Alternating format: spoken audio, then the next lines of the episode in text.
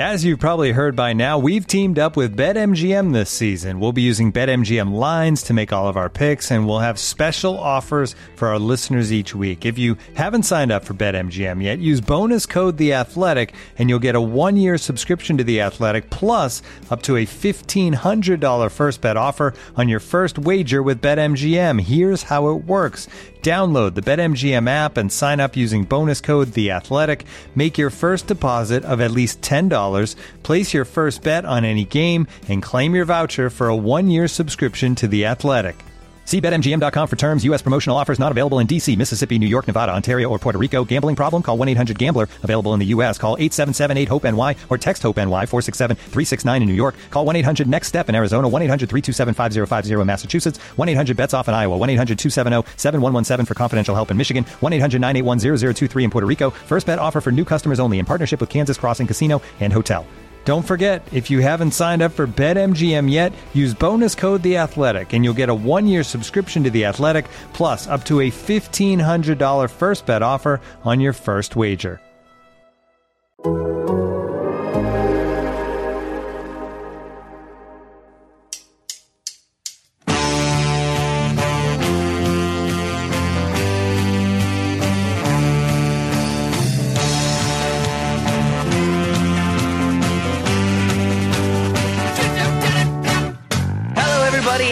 Welcome to the Total Soccer Show. My name is Taylor Rockwell. On today's episode, we're going deep into Serie A to talk title contenders, most chaotic clubs, the return of Silvio Berlusconi, and much, much more. To do so, I'm joined by my favorite Serie A expert, a man who predicted Marko Arnautovic to Manchester United was dead in the water before it was dead in the water. It's David Amoyal of the Calcio Then podcast. David, thank you so much for being here. What a real pleasure to be on with you, Taylor. What a great introduction. Thanks so much for having me, and I look forward to chatting calcio with you. Yeah. For, so for people who uh, haven't heard David before, uh, we need to have David on far more regularly because he is the knower of all things Serie. Uh, he is the type of expert where I will think I've got to have him stumped on this one, and then he always has an answer. Not only does he have an answer, but he has even more detail. I'm setting the bar pretty high, David, uh, but that is how much how highly I think of you, and I'm really excited to chat with you about Serie A this time around because more so than normal, it feels like there is both good chaos and bad chaos in the league. And I kind of want to start there. Broadly speaking, uh, what is the financial situation in Serie A? Because I read last night, I wanted to know your thoughts on this quote. Uh, there's very little money in Italy at the moment, and it will stay that way unless clubs are allowed to build new stadiums. The league sells itself better abroad, and the landscape of European football gets reformatted. That sounds like things are not good, David. Yeah, no, look, I think that's a great description. And I also do love that you talked about good chaos and bad chaos because before I get into more the negative, what I think is for sure is the games are going to be very entertaining. Mm-hmm. A has been a ton of fun in recent years. They are the exact opposite of a boring defensive league, as some still describe it. They're high scoring games, exciting. I think the games are always going to be really good this season. I think we're going to have a great title race because I do think it's wide open for a variety of reasons. So there's that. So I think, you know, you tune into Paramount, you're going to have great coverage. The guys there do a great job. I think the games are going to be very entertaining. No doubt about that. So that I think it's important to say. Now, as far as the state of the league, I think that description is 100% accurate. And I think there are a lot of factors that point to that being true. I think the most, I could just tell you like one detail. Bologna had, who is, you know, lower table team that, you know, they avoid relegation, but they're not competing for European spots. They sold three young players under 24 who were starters, who were very good starters for a club like Bologna Svanberg, who had been a starter three years. He went to Wolfsburg in the Bundesliga. So not even Bayern went to Wolfsburg. They sold Theate, was a very good center back. Uh, he went to Rennes in France. So not PSG, went to Rennes. And then they had Hickey, who had a very good season in Serie A. And I think he went to Brentford. It was one of the lower table teams in the PL. And to me, that really sums up everything because in years past, the best players on Bologna, Sassuolo, Udinese, they would go to either Fiorentina, Roma, Lazio, maybe even better. Sometimes they just go straight to Inter, Juve, Napoli, the teams in Milan, the teams with money and really contending. So, and Bologna is far from an isolated case. There were 13 players under 23 today. Casadei was unveiled at Chelsea, and he was the highest rated prospect on Inter. So 13 players that were under 23 all sold abroad in Serie A. And Casadei going to Chelsea is the the biggest exception of him going to a huge club. Normally, you'd say, okay, someone went to Chelsea from Serie A. You don't bat an eye. Uh, but Empoli had a very promising center back, Viti, who could have helped a lot of teams in Serie A, and he goes to Nice.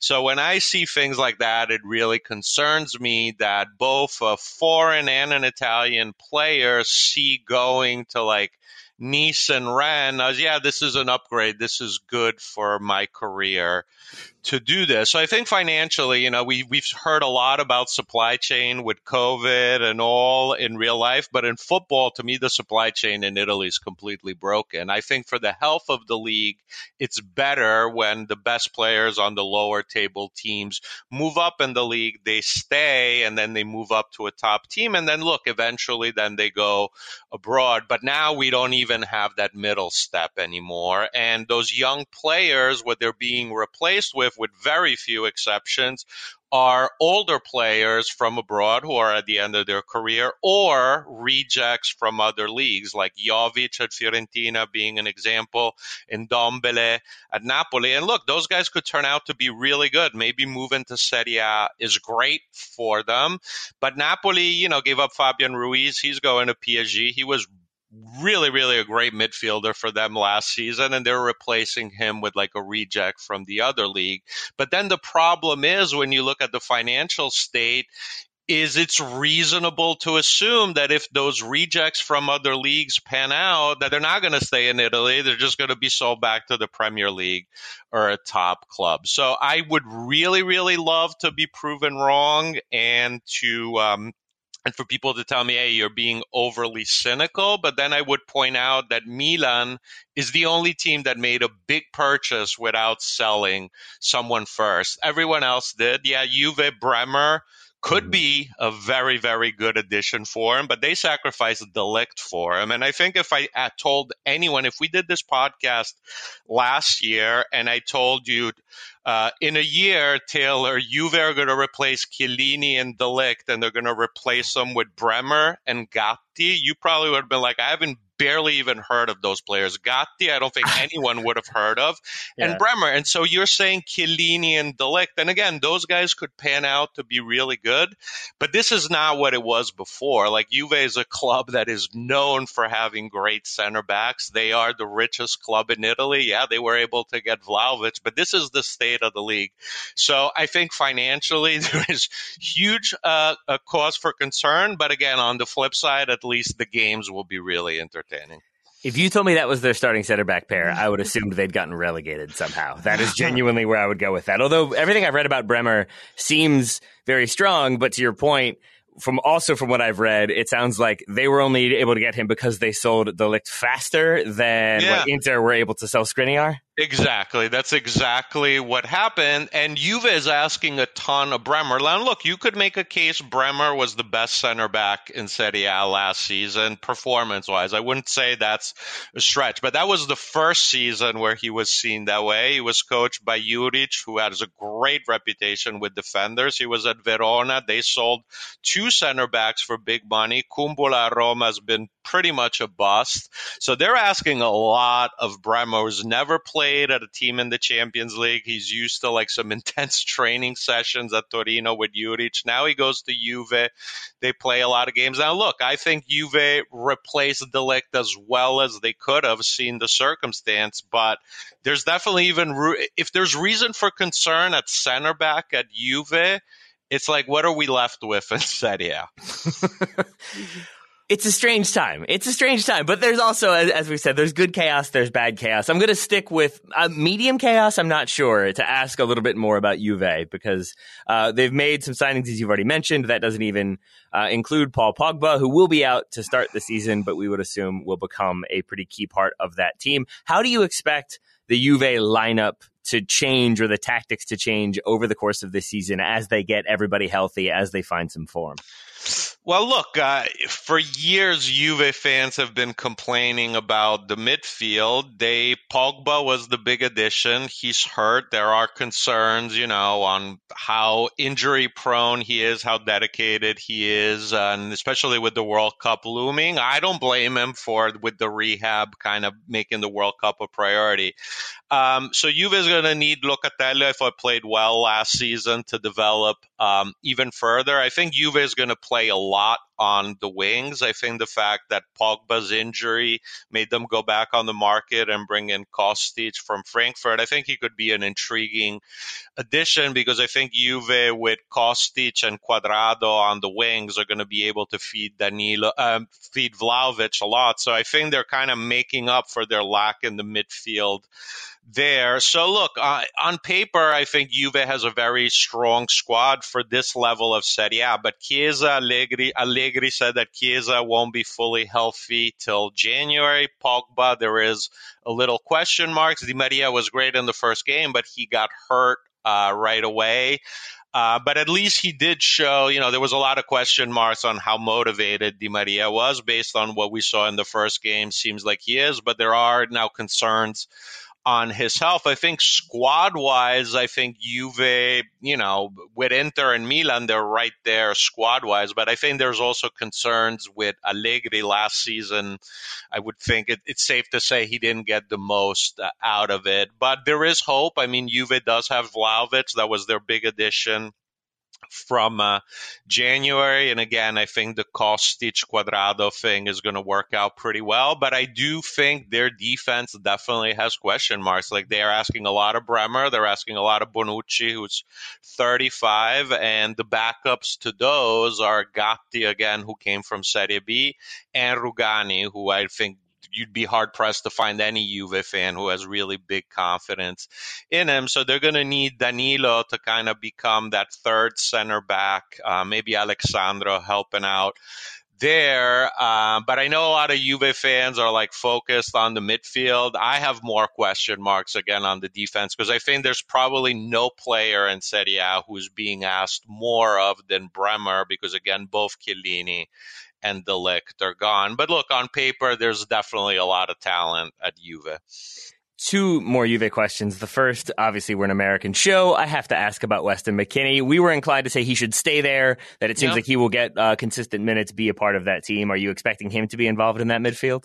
I do because he's really the only with Pogba is the only one that scores goals. Like no one else on their midfielders. I think Locatelli is a really really nice player, but he's very rarely a goal scorer. And Allegri does like um, McKennie, and again, I think Kostic and Cuadrado, not only Vlahovic, it's going to help McKennie. Like it felt like last season, trying to set up a McKennie header was one of the main plays that Juve had. So I expect that to continue. It's kind of like a pick and roll on a, on a really good NBA team. That's kind of like their thing. Let's try to get the ball to Weston. So I think it worked out well. Now, you know, Juve's been trying to sell Rabiot. They've been trying to sell Arthur. They are trying to move one midfielder, but I don't think they're going to get that desperate to try to move uh, McKennie because, again, they do need him to score goals. They need someone other than Vlahovic to be pretty consistent there. So I think it's actually going to work out pretty well there. I know he's healthy again. So, yeah, I think this is actually going to be a good season for West. And I would get him in a fantasy calcio, no doubt about it. All right. That's got me feeling uh, optimistic. How do you how do you think Bremer will be received, or how has he been received by Juve fans, given that he's coming from Torino? Is that a bit of skepticism, or is that seen as a coup? They they took a player off of their crosstown rivals. Well, yeah, I mean, definitely Torino, and then they beat Inter to it. Um, so, yeah, but then the flip side is like, okay, well, if Inter ends up keeping Skriniar because they couldn't get Bremer, maybe in a weird way you ensured that Inter is stronger. But look, long and short of it, de Ligt was leaving. Uh, de Ligt has also been pretty vocal about his time at Juve and the issues at the club. So, a lot of Juve fans were not too happy with the things he says, although I would point out that that he said things that Juve fans have been saying constantly, but always with an outsider says it. So I think there's a lot of hope for Bremer to kind of shut up de Ligt and Juve fans' minds. Again, I thought last season he was sensational. Uh, Serie A has some very good young strikers, which I'm sure we'll get into more, and he was amazing against all of them. So on paper, it's really good, but he, it sounds like Allegri, although it does look like a four at the back. It's really more three at the back. So he's in a formation where he's pretty comfortable. So look, they're asking a lot of him. If he does, I would say even 90% of the season he did uh, last season, I think that 90% is better than what Juve was getting out of de Ligt, which for whatever reasons, and probably not just his fault, wasn't just the greatest marriage at Juve. So they're asking a lot of him, but I do think there is reason to think he can deliver on it. Much more still to come from my conversation with David Amoyal, but first, a word from today's sponsors. This episode is brought to you by Michelob Ultra, the official beer sponsor of the NBA. Want to get closer to the game than ever before? Michelob Ultra Courtside is giving fans the chance to win exclusive NBA prizes and experiences like official gear, courtside seats to an NBA game, and more. Head over to michelobultra.com slash courtside to learn more. Today's episode is brought to you by our old friends, Mack Weldon. Wouldn't it be nice if we could have things both ways, like a zero calorie cheeseburger, internet ads in March that weren't just reminders to do your taxes, a dog that never needs walking after midnight when it's cold, a Manchester United that is consistently good instead of their current scattershot approach? Well, we tend to think of clothing as an either or situation as well. People think looking sharp means starchy Oxfords and stiff chinos rather than effortless comfort. But it's possible to have it both ways. Mack Weldon makes timeless apparel with modern performance fabrics for guys who want to look and feel sharp without sacrificing comfort. From their light as air underwear to innovative anti odor tees and versatile yet comfortable pants, Mack Weldon has a full range of clothes that never go out of style. I got a few things recently, including a long sleeve polo, which I love, uh, maybe the most comfortable t shirt, which I also love, and my new favorite sweatpants, the Ace sweatpant. It's exactly what I described above comfort and versatile, but still stylish. It's the type of sweatpant I can wear to pick up my kids from daycare and not think, I'm now wearing sweatpants in public. The other parents will judge me. Now I just think, judge away, nerds, because you will never be this comfortable unless you're also wearing a pair, in which case, high five. Mack Weldon is not flashy. It's just classic, always in style, and made from the world's most comfortable performance materials. They're designed to fit both your style and the demands of modern life. So get timeless looks with modern comfort from Mack Weldon. Go to mackweldon.com and get 20% off your first order with promo code TSS. That's M A C K W E L D O N.com, promo code TSS to get 20% off your first order. Thank you to Mack Weldon for sponsoring today's episode. And Bremer, as we said, uh, coming from Torino. David, a question I wasn't sure I would ever get to ask you on this show. Why are people screaming at each other in car parks?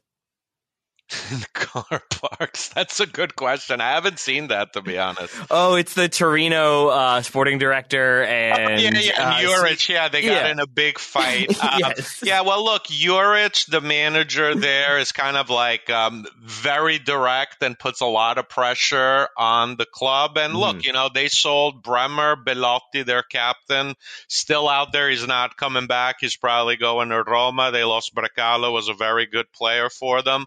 So so he's been very vocal about needing help. Uh, so yeah, that's why they got in uh, that big fight. Sorry I missed it. It did seem they oh. did uh, make up for it. Uh, but that's Juric for you. Uh, yeah. He's definitely a very, very direct person. That was my next question is, is he the new Diego Simeone? Because in addition to the screaming, I read that his, his team is described as being awful to play against, which oh, feels like it's, Diego Simeone. It's exactly right. And that would be the one thing one reason why I'd be a little concerned on Bremer is he goes from having the most intense training sessions there and all the time, and the Juve ones with Allegri have been pretty lax. Interestingly, Tudor, who replaced Juric at Verona and was a former Juve player and one of Pirlo's assistants, famously said that you could never coach a team like Juve the way you can a team like Verona and Torino, which I always found very interesting and kind of feeds into what De Ligt said that he got to Bayern and he goes, "Oh man, this first training session was much tougher than anything at Juve." Hmm. That's really interesting.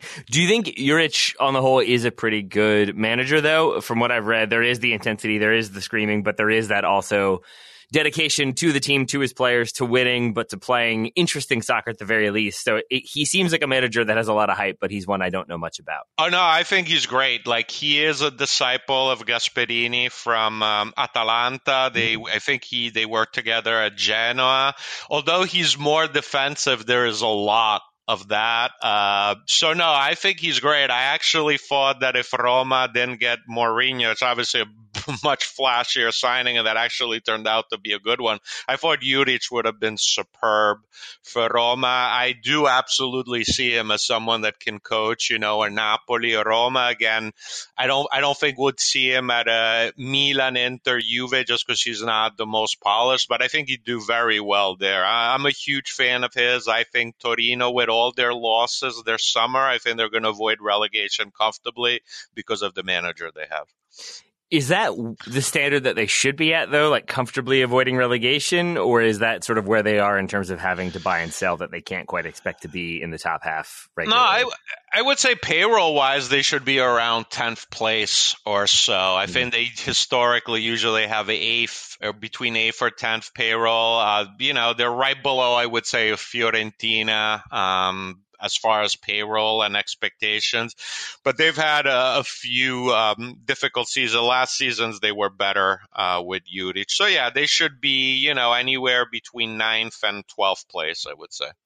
Uh, since we've we've talked a little bit negative, I feel like I've led us down the negative rabbit hole. You mentioned Roma, you mentioned Jose Mourinho. Let's talk them for a second because we have, in my mind at least, one of the most mythical creatures on earth. Happy Jose Mourinho. Uh, am I correct in saying that these are happy days for him at Roma? Absolutely. Look, I was very skeptical. I even wondered if he was going to finish his first season, but I think it's worked out great. I think he picked the perfect spot for him. Like, look, Mourinho, this isn't prime Mourinho, but this isn't prime Serie A either. Roma can be, uh, you know, the most difficult place to be at if you're not doing well, but can also be the best place. Uh, I don't know if you saw Dybala's introduction. That was like uh, something uh, yeah incredible. Yeah. And that's Roma for you. They have the most, they sold the most season tickets. A lot of non Roma fans make fun of them for celebrating the Confederation Cup, and now Mourinho has the tattoo, yeah. but they have a ton of momentum. They sold the most season tickets. They are one of the few clubs in Italy who is kind of spending, maybe not necessarily on transfer fees, but they are adding payroll. They are ambitious. Look, I uh, going into the season, I think Roma is right there with Juve. And I think the fact that I have more faith in Mourinho than Allegri is something there's no way I would have thought that last year. So I think you're absolutely correct in saying uh, happy uh, happy Mourinho. I think even if they get very little from Dybala, it wouldn't surprise me at all if they finish ahead of Juve. And if they get very little out of both Dybala and Zaniolo, that would be tough. But if even just one of the two comes through with like a good season, I, I think they're going to do quite well. And uh, really good for Mourinho for being there. I, I do think Roma are pretty decent outsider to win the Scudetto. I, I really believe that. I think their defense isn't. I have the kind of the same question marks as I do for Juve. So, uh, but I, I, I trust the rest of their team more, and they are built in their manager's image. So, really good for Mourinho. I'm happy for him. We did need, uh, you know, some positive things in uh, Serie A. It's kind of surprising that Mourinho is one of the people delivering it. It is strange though to talk about a happy Mourinho at a club where I think they've sold they've sold like like four or five solid players for a good amount of money. They haven't reinvested it in the sense that Matic comes in on a free, uh, Svilar on a free, Dybala on a free, Wijnaldum on a loan, uh, Zeki Celik, I think the only one they've actually yeah. spent money on, and yet there does seem to be some positivity around where the club is going. Uh, no more so than with Paulo Dybala, who gets the reception you talked about. That did confuse me a little bit, though, and I'd love to know your thoughts on, I guess, the perception of Dybala either in Italy or by Roma fans, because for the longest time for me, he was a player who just he wasn't quite good enough to crack that Juve eleven. The managers didn't know how to fit him in, didn't know how best to use him, and so he was seen as like an almost but not quite player in my mind. And then that reception and the way like De Rossi, I think when the club wishes him happy birthday, he requests Dybala jerseys because everybody's asking him for them. It seems like he is this instead fabled, like legendary player, and I'm surprised by how much of a coup this seems to be for Roma. Well, look, uh, th- there's no doubt that Dybala has been one of the most exciting players in Serie A. I think he's been a good Juve player. I thought, you know, wearing the number 10 of that club and the players that they had, there's been a lot of really good moments. I think you put it well as a pretty enigmatic player, not the easiest to fit tactically. But look, I think there's a lot of Juve fans and more the younger ones, and I don't say it in a disparaging way. It's like, you know, if you grew up on Baggio del Piero, maybe you look at, you know, Dybala a certain way, but there's a lot of Juve fans that grew up through some tough years, and Dybala, no doubt, was a really, really good uh, player. And I think for Roma to get a guy that was the number 10 at Juve to get him on a Bosman like that. I think for them getting him on a three year deal with a salary where a decent amount is in bonuses, that's as good. I think Juve would have loved to sign him on those terms. So I think there's uh, good reasons for them to be very excited. I think Dybala sent pretty much a good message saying, you know what, I'm not going to take the number 10 that Totti had. Let me do 21, my number first, and then we'll see. Uh, so I'm cautiously, um, you know, interested in how he does. Like he, he needs to stay healthy. You know, sometimes I wonder if he's really dedicated to the life of an athlete. But look, uh, if I had to say who do I who's going to play more games, Dybala or Pogba this season, I don't know. I'd probably pick Dybala. You know, I'd be close. Uh, maybe it's because Pogba's already hurt. So no, I I think Roma is a pretty intriguing move on those terms. I think it makes sense. They're not you know hamstrung by a huge salary and a really long term deal. So you get them on those terms, you get a lot of the good and not too much of the bad. I believe that was some diplomatic phrasing by David to say he's dedicated to the life of an athlete. I feel like between the lines on that one. We've talked about three clubs so far. Two of them are potential title contenders. Uh, since we're in Rome, let's stay in Rome. Let's talk Lazio. I'm guessing you would have them on your list of potential contenders as well. Yeah, no, I'm actually intrigued by uh, what Lazio did. Like, look, I was pretty much certain that Milinkovic Savic was going to leave this yeah. summer. No Champions League. As of now, he's there. It doesn't seem like he's going to leave. Uh, you know, is he maybe the best player in the league uh, right now. I think they, you know, their defense was been shaky for years. They are going to lose Acerbi, but he had a difficult season. Was uh, having issues with the fans. They did bring in Romagnoli, you know, as a former Milan captain, who, you know, look, I thought eh, eh, had Romagnoli gone to Juve, I would feel better about their defense. So mm. I got to keep it the same way and say I think that's a very good replacement for Acerbi. They brought in another center back uh, Casale, who was good at uh, Verona. They got two keepers.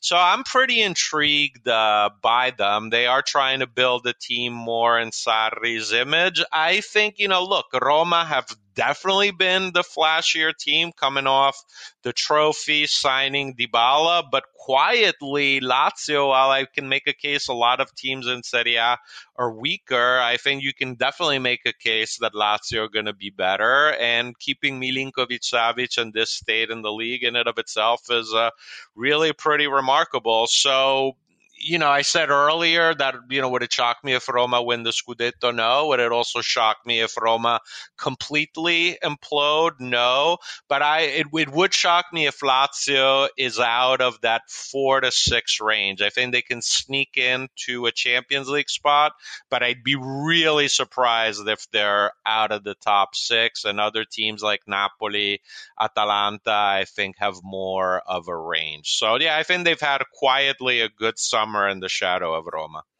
They also signed three Hellas Verona players, uh, by my count, two on permanent, one on loan. Is there a relationship or a connection between those two clubs, or is it just Verona need money and Lazio will pay? Well, yeah, and Lazio is one of the few clubs in Italy. Yeah, and look, they had Zaccagni last season who arrived, yeah. and he did very well there, bringing another center back. And look, you know, in Italy, eh, look, we were talking earlier about the supply chain mm-hmm. being broken. It's good to see that at least this one has uh, continued. Yeah. Um, so yeah, I, I, definitely think there is th- those directors know each other, and the players seem to fit in quite well when they move there. So uh, it seems like positive times for Lazio with their signings, with the strength of the squad.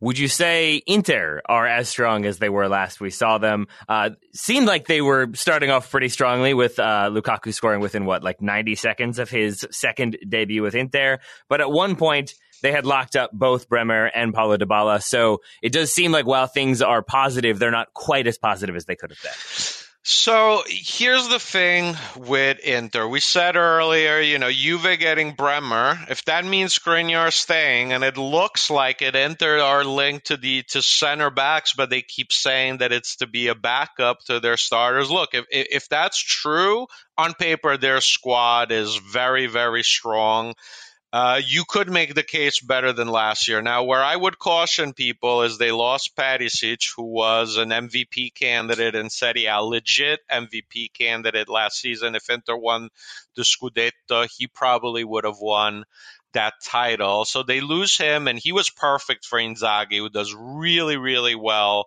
with wing players. Uh, so you lose that MVP candidate. An optimistic Inter fan would say, well, you're bringing in another MVP candidate. Lukaku's back. You're right. He did score in the first game. I would point out he also scored in his first game at Chelsea, and then it went downhill fast. And my hmm. question is Lukaku without Conte, Lukaku in Inzaghi's formation is that going to be the same? If it's to me 80% of that amazing season he had under Conte, that might be enough for them to win it. But not only do they not have Conte, they don't have the athletic preparator that Conte had, Pintus, who's at Real Madrid with Ancelotti. So is Lukaku going to be the same without those two? And the other thing is, look, uh, Conte's influence, although Inter did play more free flowing under Inzaghi, I think you definitely could still see Conte's imprint, the determination of the team. And I wonder if there's going to be less of that now that more time has passed. Um, I, I, think a sneaky good signing was Mkhitaryan because I think he was better than people gave him credit at the second half at Roma, but he is hurt now. On paper, he would help them a little bit, kind of make up a little bit that production that they lost from Patty Perisic. Look, I think squad player for player, Inter is the best squad in Serie A, but my question is okay, one more year without Conte, what does that look like? But on paper, if things stay as they are, I think they do have the best team in the league. And I would say they are the one team, Serie A team, that I think can do okay in the Champions League. It wouldn't shock me if Inter can make it to like the quarterfinals or something like that. Where would you have uh, Milan if things are, are fairly rosy at Inter? How are things at Milan? I um I think Milan are the favorites, and I feel pretty confident saying that they should be the favorites. And I'll tell you why. A, they're the defending they they won the title, so they have that, and I think they earned it well in the end. Uh, they are the only team that made a big addition without making, uh, without selling someone. They got De Ketelaere, who's a very intriguing attacker. And I think, you know, they were trying to get Botman, but their defense to me was already the best in Serie A. So them not getting Botman and spending that money on a striker, I think that worked out for them. Uh, Serie A, usually the best defense wins, and Milan had the best defense in the league last year. They're getting Kjaer back in addition. So they lost Romagnoli, but they get Kjaer back. Kalulu and Tomori were sensational together as the starter. Now you have Kjaer as a deluxe backup. They are strong at the wing back position. So they have the best keeper, Maignan, in the league, and I think is by a decent margin. So you look last year, there was a lot of concern with losing Donnarumma. Now he's the they have the best keeper in the league. They have the best defense. They they lost Franck Kessie, which somewhat of a big loss, no doubt, but Tonali was great. They bring in Adli. So for these reasons, and Pioli did a great job last season. So I think uh, in my mind right now, Milan deserve to be the favorites, although I'd give a slight edge to Inter squad, but the way Milan are designed make a lot of sense, and you got to give them a lot of credit for the way uh, they operate. Um, again, only team in Italy that spent over 20 million on an incoming player without selling someone first. I think that says a ton. Uh, yeah, questions about that player because I am not as familiar with the. Play- I'm going to try to say his name, Charles de Ketelaere. Uh, he is he is Belgian. Close comes, enough. Yeah, close enough. Okay, I'll let you say it properly. No, but you, uh, coming, you probably your problem is much better than mine, so we'll go with yours. Uh, well, coming from Bruges, that is like that's not necessarily the league that I would expect the the huge expensive striker to be coming to a club like Milan from. But I'm guessing they have seen plenty to to make him the player they need to come in to score the goals to help facilitate that attacking play. What do you like about him, or what have you heard about him uh, that would make Milan spend that much money? Well, a very intriguing player, although he's this tall, lanky forward, and you're thinking, oh, this is the new heir to Ibrahimovic. I would say he's more similar in style to Kaká than Ibrahimovic, which seems hard to believe. He's been intriguing even the first game coming off the bench, showed some flashes. And look, Milan have a great track record. The few times they spend money, they usually hit a home run. They did with Tonali, they did with Tomori, who's been really great. They just signed them to an extension. So uh, they know what they're doing. I know Maldini gets a lot of credit, and a lot of players come to Milan because of their admiration for uh, Maldini, which is great, but who's really underrated is their uh, other sporting director, Frederic Massara, and he was at Roma for years with Sabatini, who's kind of known as the best talent scout um, in Italy. And uh, Massara's done a great job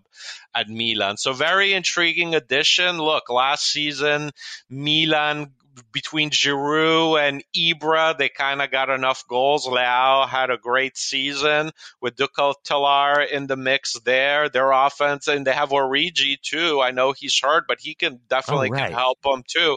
So I again, the, when I kind of lay out, when I think more and more about Milan, my answer is like, why aren't more people saying that they should clearly be the favorites?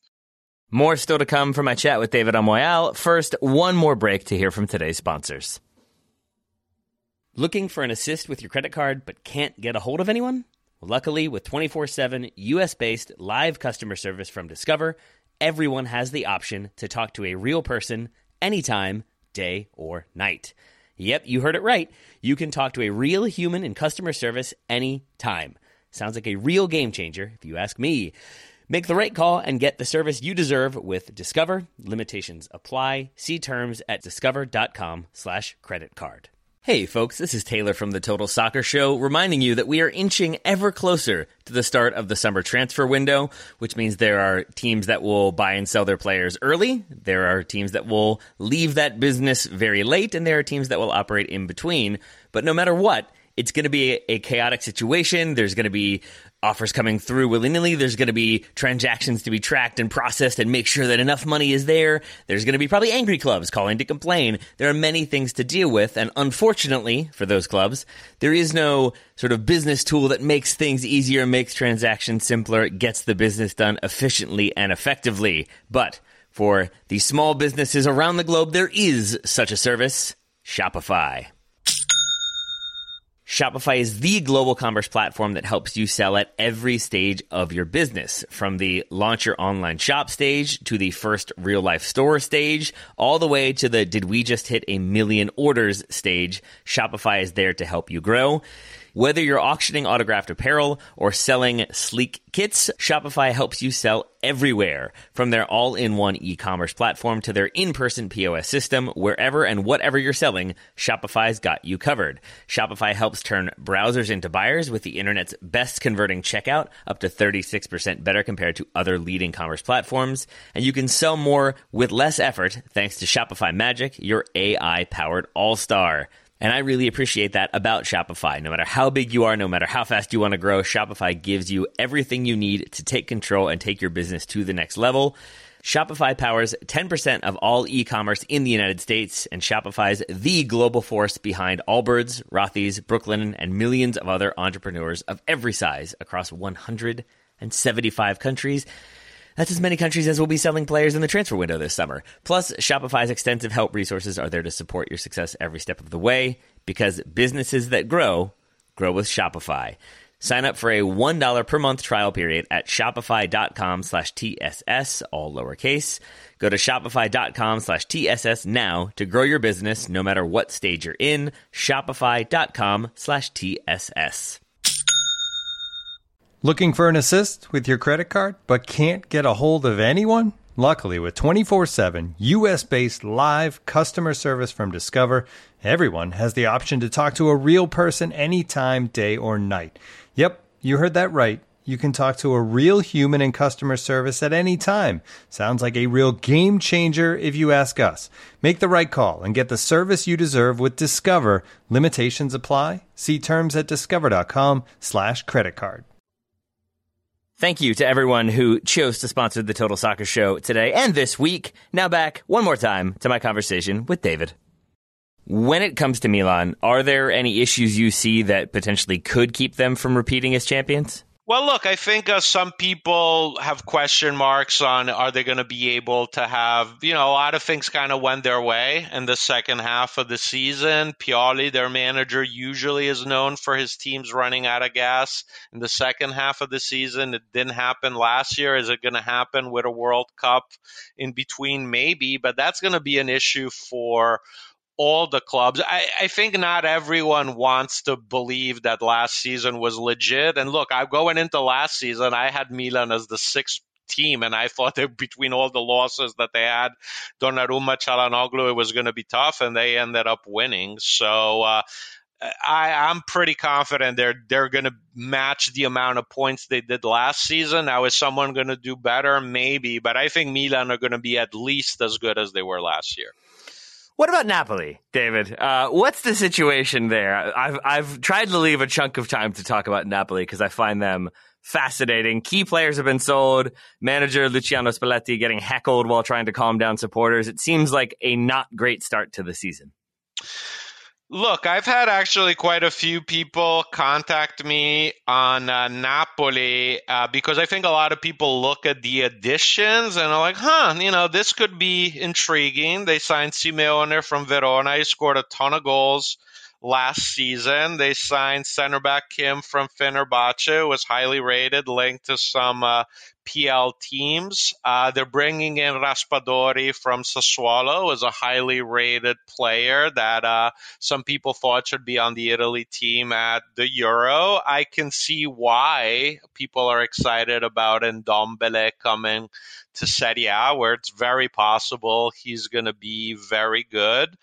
So yeah, these are exciting additions. They're young players. I think it makes sense. Napoli are kind of looking to the future. They bring in a left back Oliveira. That was kind of a position of need for them. So addition wise, it does sound good, right? But then let's talk about the players they lost. They lost Ospina, was one of the three best keepers in the league. Now it sounds like Navas will come in, and that at, at, bare minimum sounds like he can be one of the three best keepers in the league. But they mm. did lose a guarantee there. They lose Koulibaly, who to me was the best defender overall in Serie A of the past 10 years. They replaced him with Kim, so they're asking a lot of him there. I didn't think Insigne had a good season last season, but he was their captain and a reliable player for them. They lost Mertens, who was probably the best player off the bench in Serie A. Um, so, and Fabian Ruiz is heading to PSG. So that's some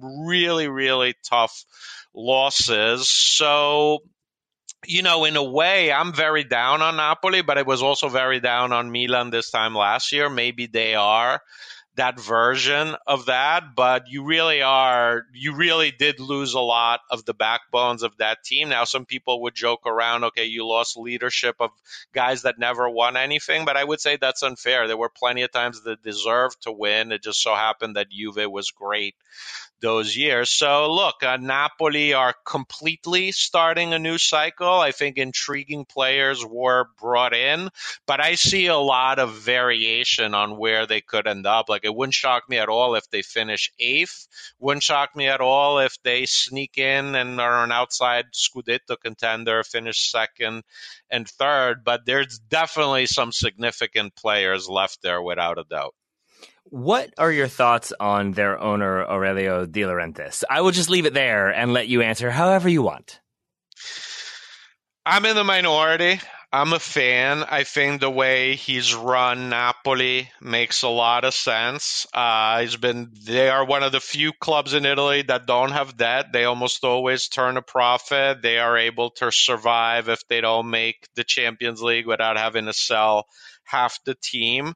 Um, I would say there is a fair complaint that there was a window, a time where Napoli really, really had a great chance to win the Scudetto, and you could say he should have been spent a little bit more and not been so conservative in his ways and sticking to his plan. I would say that's a pretty fair um, you know, thing. Now, does he say some pretty outrageous things at times? Yes. I think even some of the things he says on the surface sound maybe a little bit worse than they are, but I think he likes it that way. I think that's by design. Keep in mind, you know, he really, uh, Naples is a pretty unique place. And I think, you know, you're not going to have the most, um, polished and elegant owner there most of the time. So look, I, will say overall, I would say Serie A as a whole would be in much better shape if there were mm-hmm. more presidents like De Laurentiis financially. Now, maybe it wouldn't be the greatest for the marketing of the league with some of the things that he says. Uh, but look, if more teams were, and you know, I know I, I, just said all the players they lost. At least they brought in some good ones. Mm-hmm. But again, I, I, I think Serie A as a whole needs more owners like De Laurentiis, not less. Uh, one more question on the players that they've brought in. I'm not even going to try to say his name. I would just call him the Georgian Maradona, which seems to be how he's being billed. but what do you make of their Georgian Maradona, who comes from Dinamo Batumi?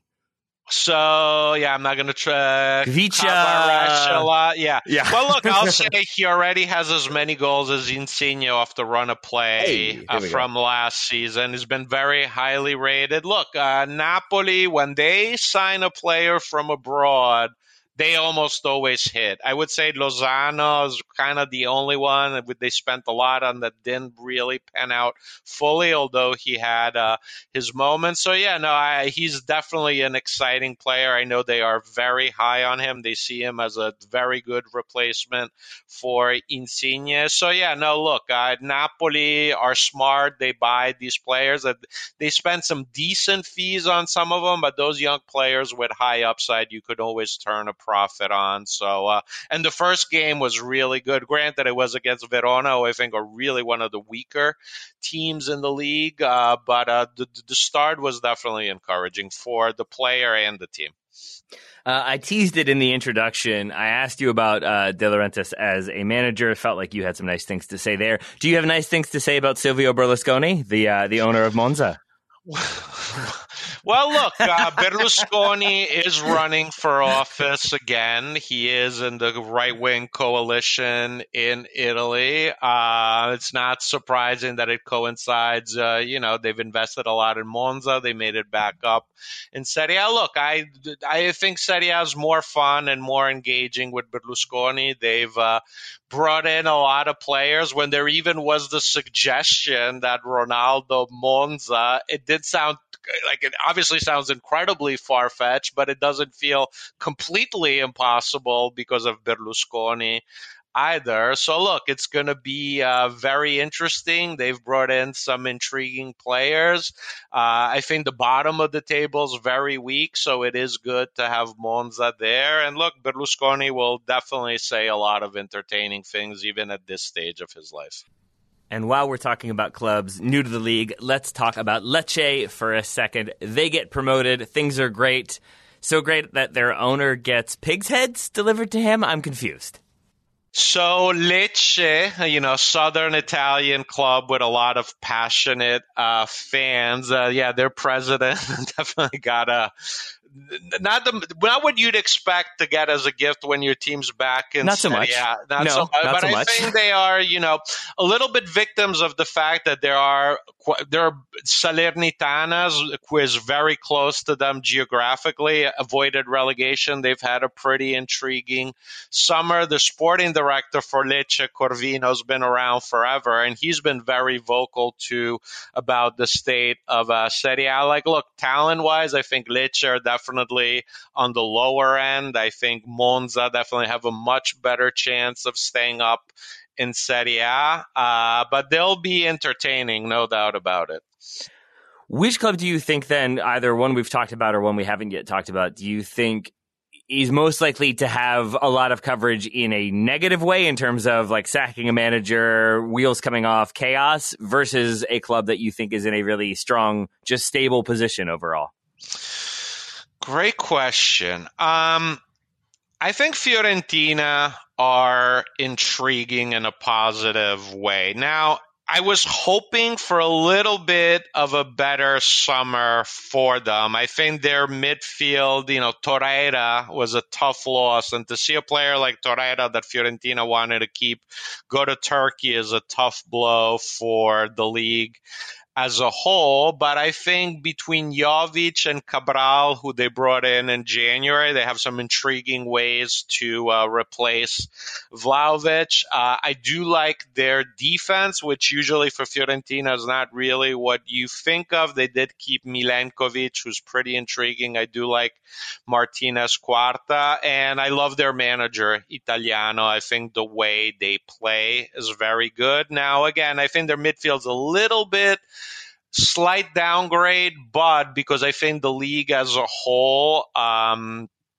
is weaker, I think they can do well.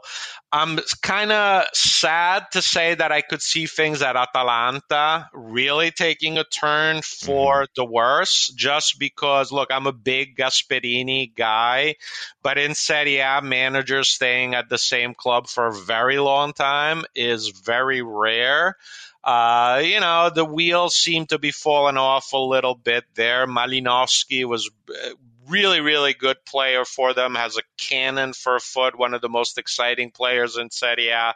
Last season, it looks like he's going to Marseille, and I think that's got a lot of people left uh, scratching their head. Uh, Ilicic is no longer part of the team. They've changed a lot. Freuler, who was an important midfielder for them, went to the Premier League.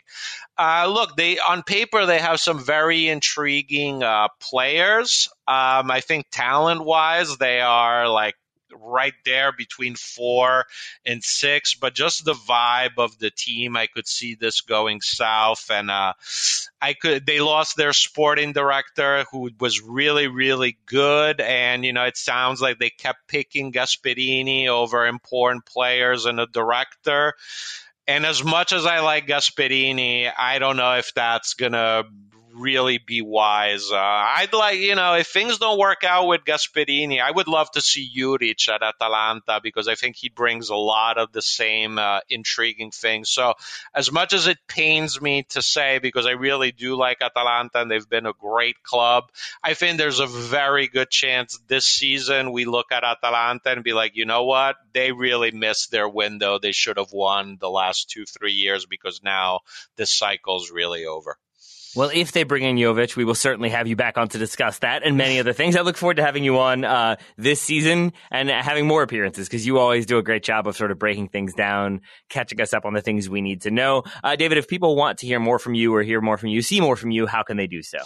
So, I, my podcast on hiatus now. I am on Sirius pretty often. I'm very excited to do the show with you, Taylor. You will yeah, see me tweet here or there. So, I'm very excited to have participated with you. You it kind of made me excited for the league. So hopefully you'll yeah. hear me on this show again uh, during the season. And all the best. You know, for me, it's been fantastic to see how you've reinvented the show, how you've kept it uh, so central in the discussion of soccer in the U.S. So congratulations to you, everyone involved with the show, and I'm very humbled and grateful to be part of it. I'm humbled and grateful for that praise. Thank you, David. That means a lot to me. I, I really appreciate that. I'm sure the guys do as well. It is always great to talk to you, my friend. Uh, thank you so much. We will talk to you again this season. Listeners, thank you so much for listening. We will talk to you all again next week. But for now, have a great weekend. Talk soon.